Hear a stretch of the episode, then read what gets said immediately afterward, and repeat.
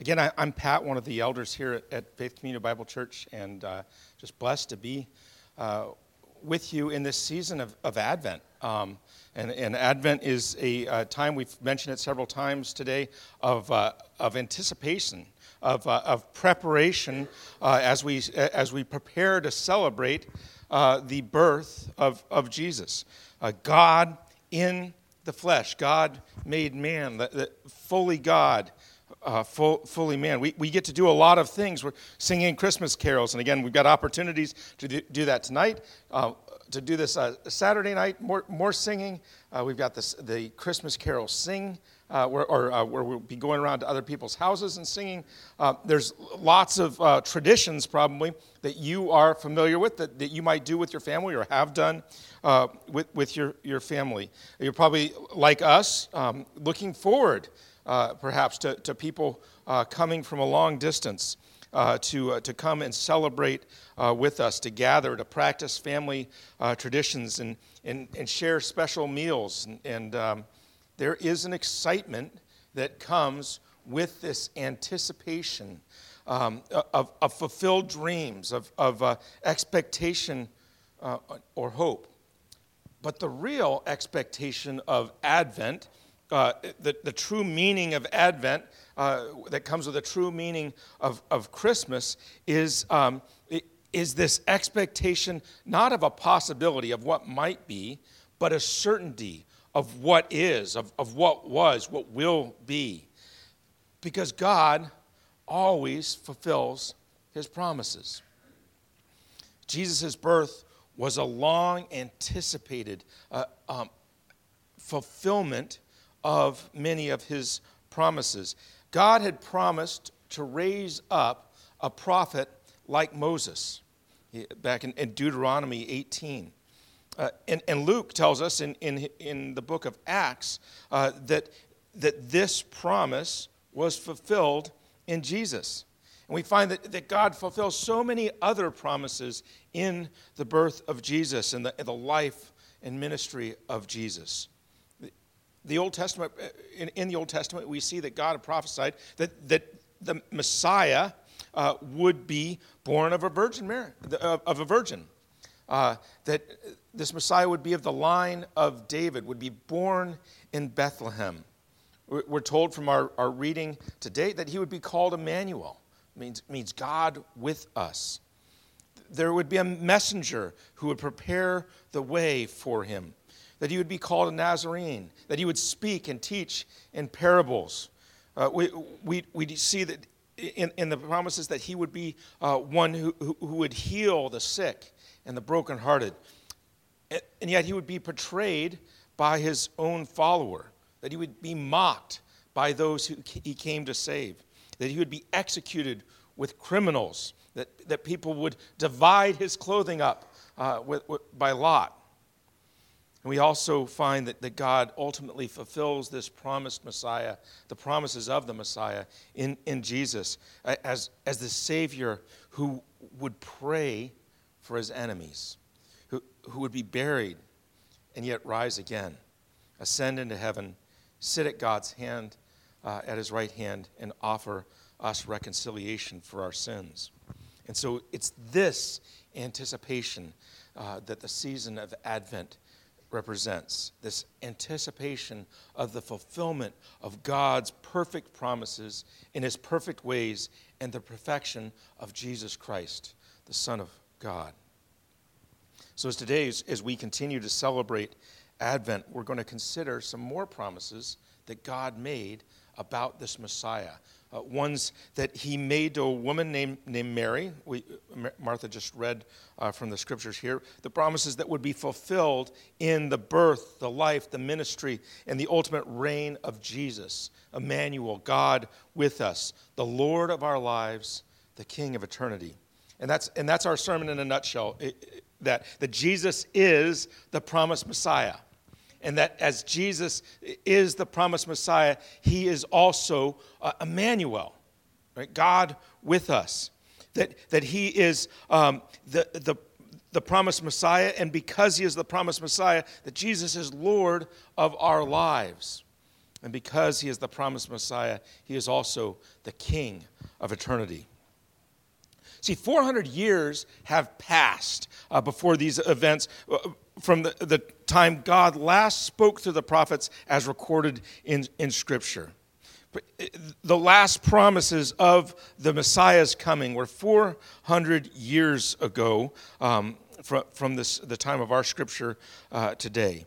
In that 400 years, um, it, Israel's been invaded several times. It's been occupied by different empires and still is uh, by the Romans. Uh, the, the people had become used to being captives in Egypt and, and, and, in, and in Babylon. And, and now they, they were used to uh, being captives in their own land. Oppression had become the norm, and hope in God's promised salvation had, had faded. Over that time, many had probably forgotten about these promises altogether. Uh, others might have remembered them, but were doubting that they would be fulfilled. Uh, and, and still others had probably completely lost their faith in the God who had made these promises. Maybe they, they didn't believe in his goodness, uh, in, in his power to do anything about this. Maybe he thought that, they, that God had forgotten, that he didn't care, or he wasn't faithful. And yet we know, we'll see this in the next chapter of, of, of Luke, that there were some that remained faithful. Uh, in, in, Luke chapter 2, we read of a man named Simeon who remembered uh, these promises, who remained righteous and upright and devout, and, and was in the temple praying and waiting for uh, the, the Messiah, the one that, that Luke calls the comfort of Israel or the consolation of Israel. But now, 400 years after those last promises were made, the angel Gabriel appears to this young woman uh, uh, and, and says, Greeting, O favored one, the Lord is with you. Did you catch what Gabriel just said to Mary. If, if you did, that's, that's okay. It's apparent that Mary didn't really get it either. She was trying to discern, the, the scripture says, what kind of greeting this was. Uh, but here are these two important elements of this. First, Mary is favored. It's not that she's earned favor, it's not that she's in what the world would call favorable circumstances. She is a young girl in a male dominated world. She is in a, a, land that is occupied uh, by others. She's in a small town of no real apparent uh, significance, again, under occupation of a foreign power, and yet, in her humble circumstances, in her oppressed circumstances, Gabriel says that she is favored by God. And the cool thing about this, the, the Greek word that, that uh, is used here in, in the Gospel of Luke is only used one other time in all of Scripture.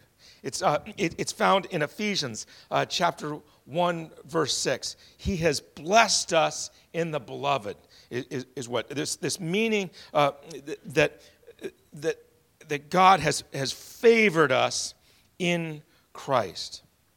So have no doubt, Mary has this special status uh, with, before God. She is favored.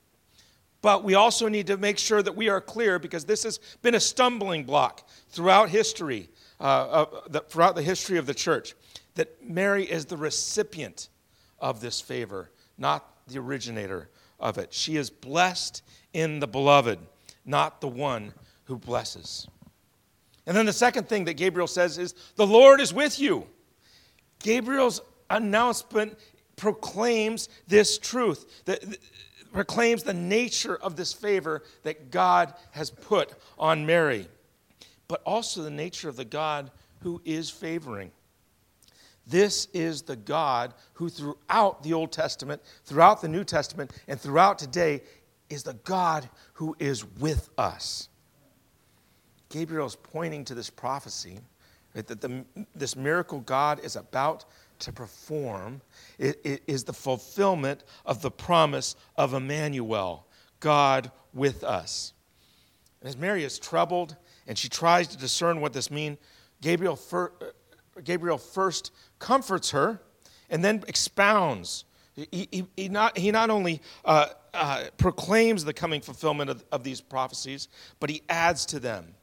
So, behold, Mary, a, a virgin, that you are going to conceive in your womb and bear a son. And again, this is pointing right back to Isaiah chapter 7, the prophecy of Emmanuel. You will call him Jesus. It means uh, the, the, the Hebrew Aramaic for this would be Yeshua. It means the God who saves, or the Lord will save.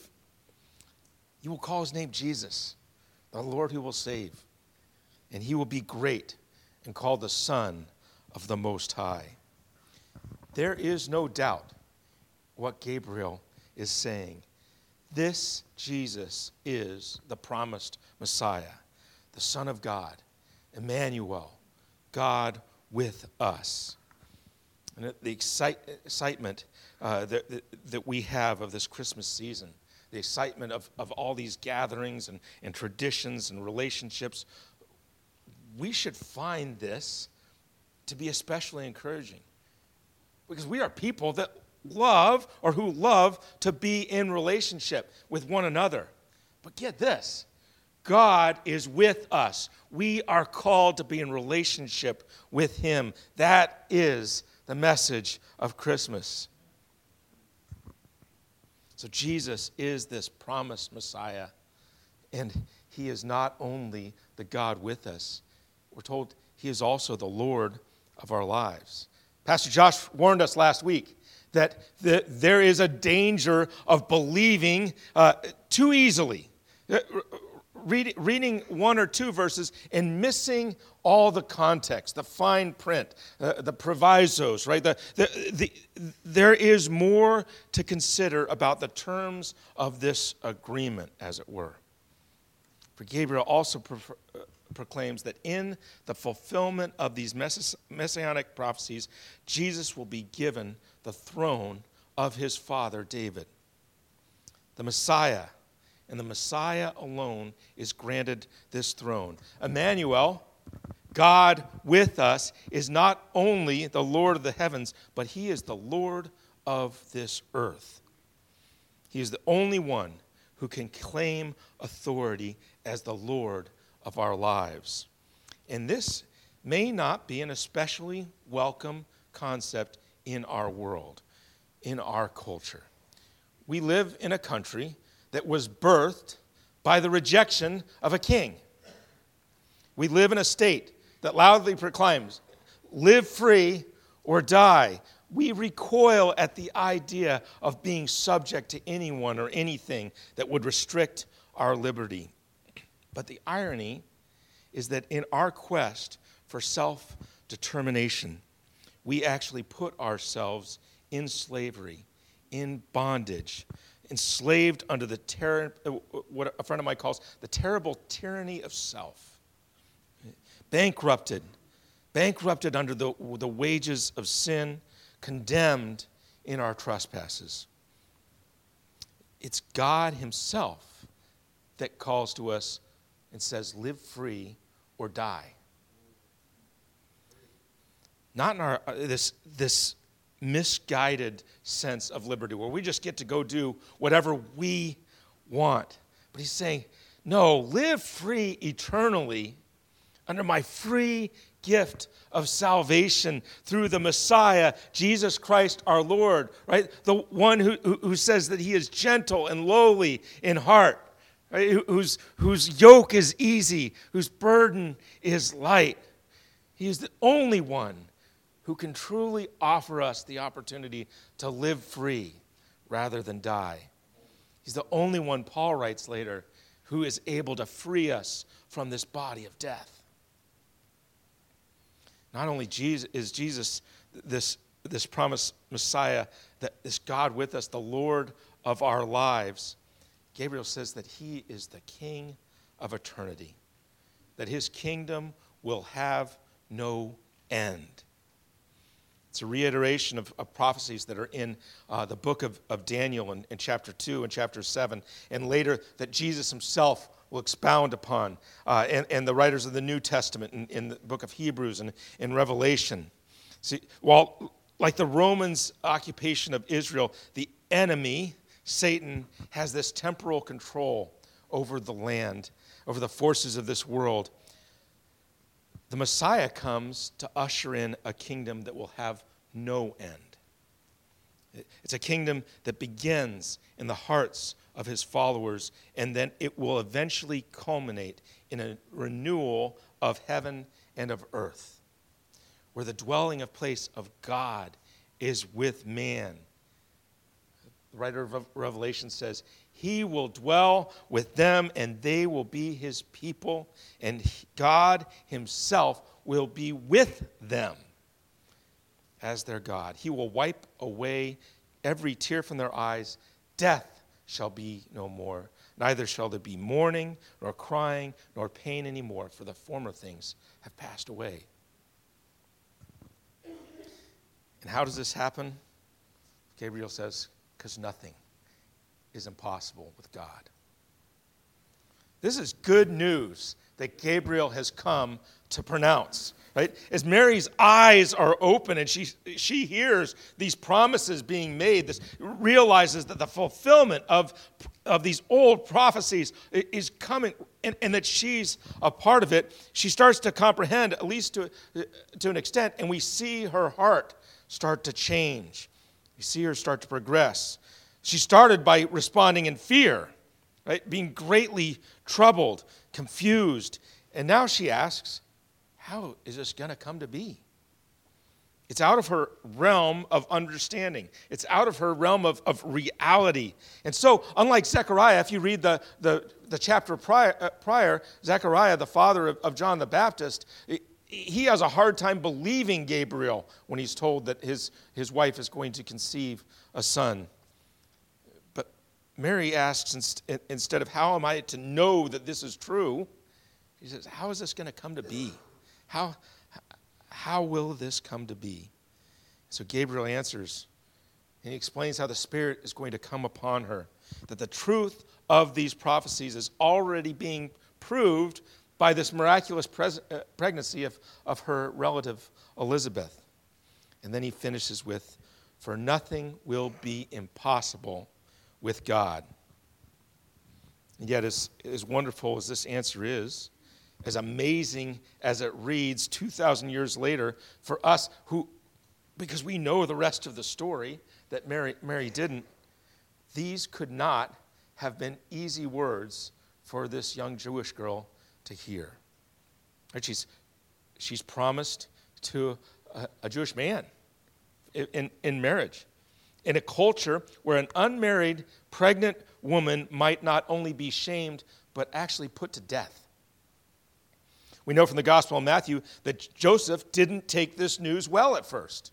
And until he had a vision, until the Lord uh, came and intervened, Joseph had in his way to put her away, to divorce her.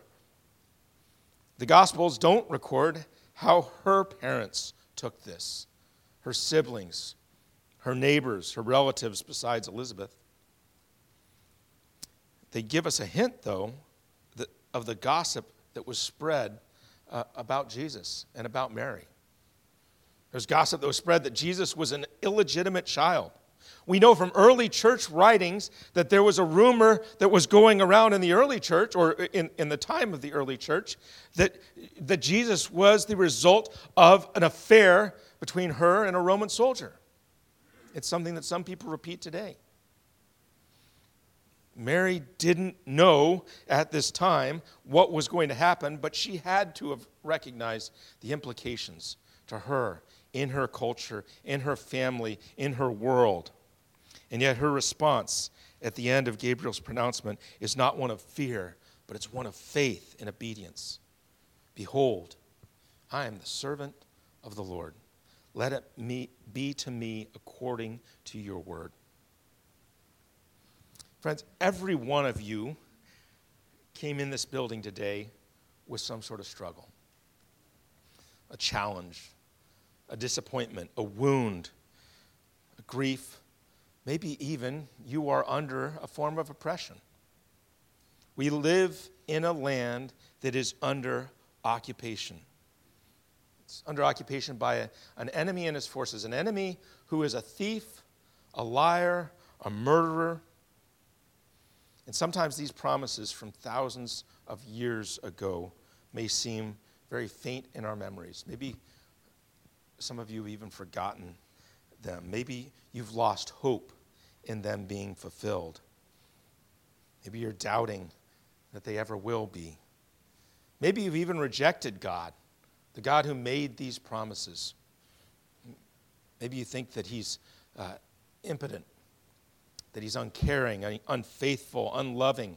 Maybe we even doubt um, or have rejected His existence. But these promises are real. The promises in this book are real. They are made by the God who created the entire universe. A, universe that declares the glory of God, its creator. It's, it's a universe that day by day pours out speech and night by night pours out knowledge. Knowledge and, and, and praise that, that tells us about God's existence, His power, His intention, His creativity, His majesty, and His love. That same Creator, the God of the universe, created humankind also. To, it's, the Bible says that he, he created us in His image, in His likeness, to be in relationship with Him, so that we would be His people and He would be God with us, that we might bring glory to Him and enjoy Him forever, and that we would follow His perfect and His loving leadership as the Lord of our lives, as the caretaker of our souls.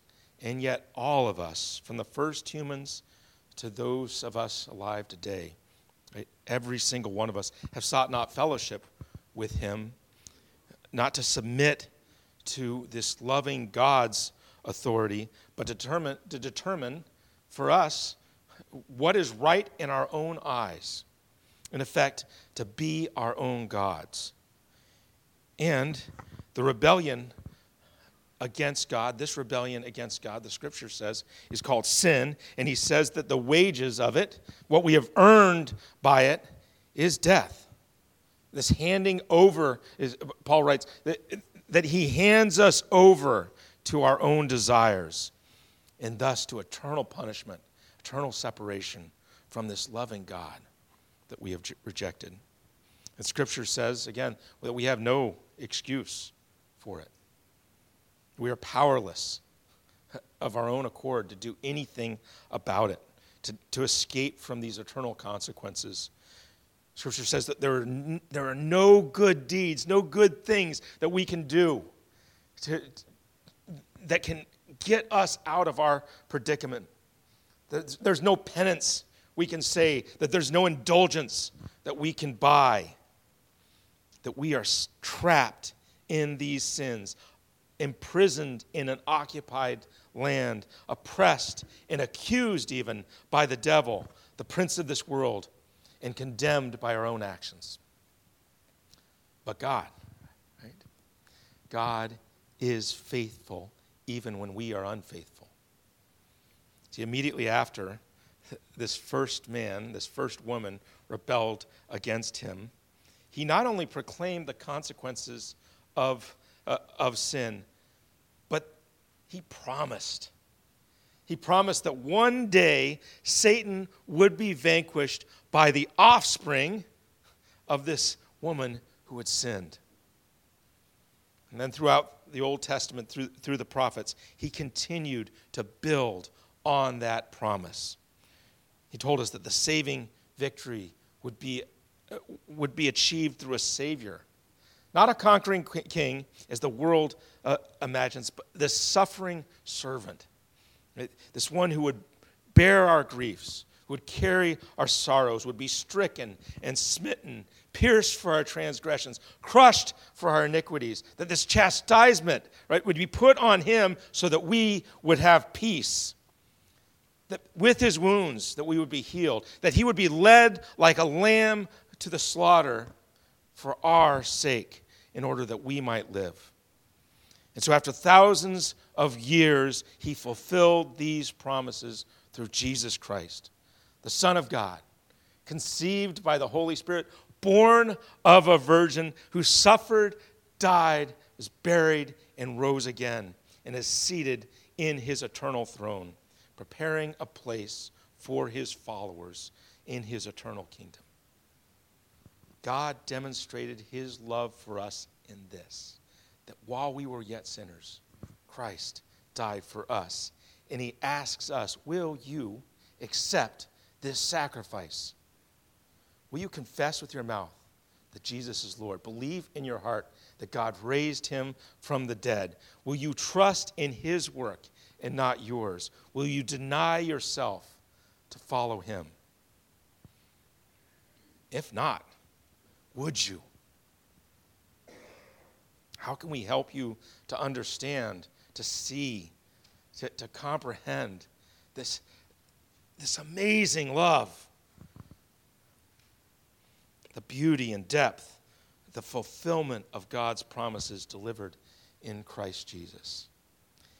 And if you have accepted this gift, then you have something in common with this little girl that Gabriel is talking to 2,000 years ago, who was greatly troubled before the appearance of a mighty angel.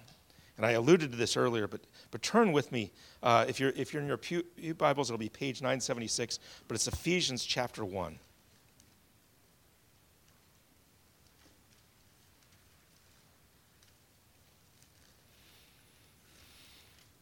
Ephesians chapter 1. I'm just going to read the first six verses. Um, sorry, uh, sorry, uh, 3 through 6 is what I'm going to read. Blessed be the God and Father of our Lord Jesus Christ, who has blessed us in Christ with every spiritual blessing in the heavenly places, even as he chose us in him before the foundation of the world, that we should be holy and blameless before him. In love, he predestined us for adoption as sons through Jesus Christ, according to the purpose of his will, to the praise of his glorious grace, with which he has blessed us in the beloved. Again, that word that the ESV says blessed in, in, in verse 6 is the same word that's used back in Luke chapter 1, verse 28, to describe Mary as favored, the favored one. Again, it's the only other time in Scripture that that word is used. So hear this Greetings, O favored one. The Lord is with you. So rejoice in Jesus, the God who comes to save you. Submit to Jesus, the Lord of your life, and hope in Jesus, the King who is preparing his kingdom, his eternal kingdom for us. Again, rejoice in Jesus. He is Emmanuel, God with us. He was sent into the world to save us, to be Yeshua. The Lord will save. What would it take for you to take 1 Thessalonians 5:16 to heart? Rejoice always. Pretty short verse. Rejoice always. Not this sickly sweet, this fake, uh, artificial, saccharine happiness, right? That, that, that comes from, uh, from things happening that, that you feel good about, but denies the truth of suffering and pain and oppression and death. But no, rejoice in the true joy that comes from knowing that God is sovereign, that God is able, that God knows, that He sees, that He is loving, and God is with us. Rejoice in Jesus, God who is with us, who came to save us. And if you rejoice in Him, then submit to Him. He is the Lord who came to lead us. May our hearts be like Mary. Behold, I am a servant of the Lord.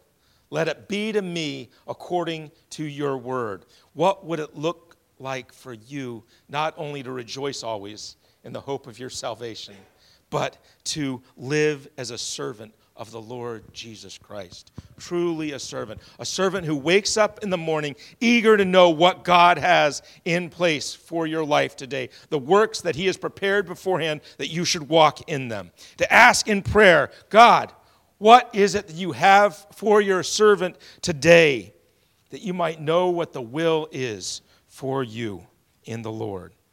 And then you, that you might walk in your day confident that you are not doing so on your own ability, that you are not representing your own identity, and you're not pursuing your own way, but you are trusting in the Lord to provide, to, that you are pointing to the Lord that you represent, and seeking to do the will of the Lord whom you serve. One, what would it would be like for you to be a servant who at the end of the day, in humility, you would praise God for allowing you to live your life for Him, to thank Him for what He did that day, confessing for how you fell short, and then resting secure that night that His redemptive blood is sufficient to cover your sin. And finally, may we hope in Jesus the King of the eternal kingdom, the one who prepares a place, who said, Let not your hearts be troubled. Believe in God. Believe also in me. In my Father's house are many rooms. I, if it were not so, would I have told you that I go to prepare a place for you? And if I go to prepare a place for you, I will come again. And I will take you to myself that where I am, you may be also. May we all in this season rejoice, submit to, and hope in Jesus Christ, the Messiah, God with us, Lord of our lives, and King of eternity. Come, thou long expected Jesus. Amen.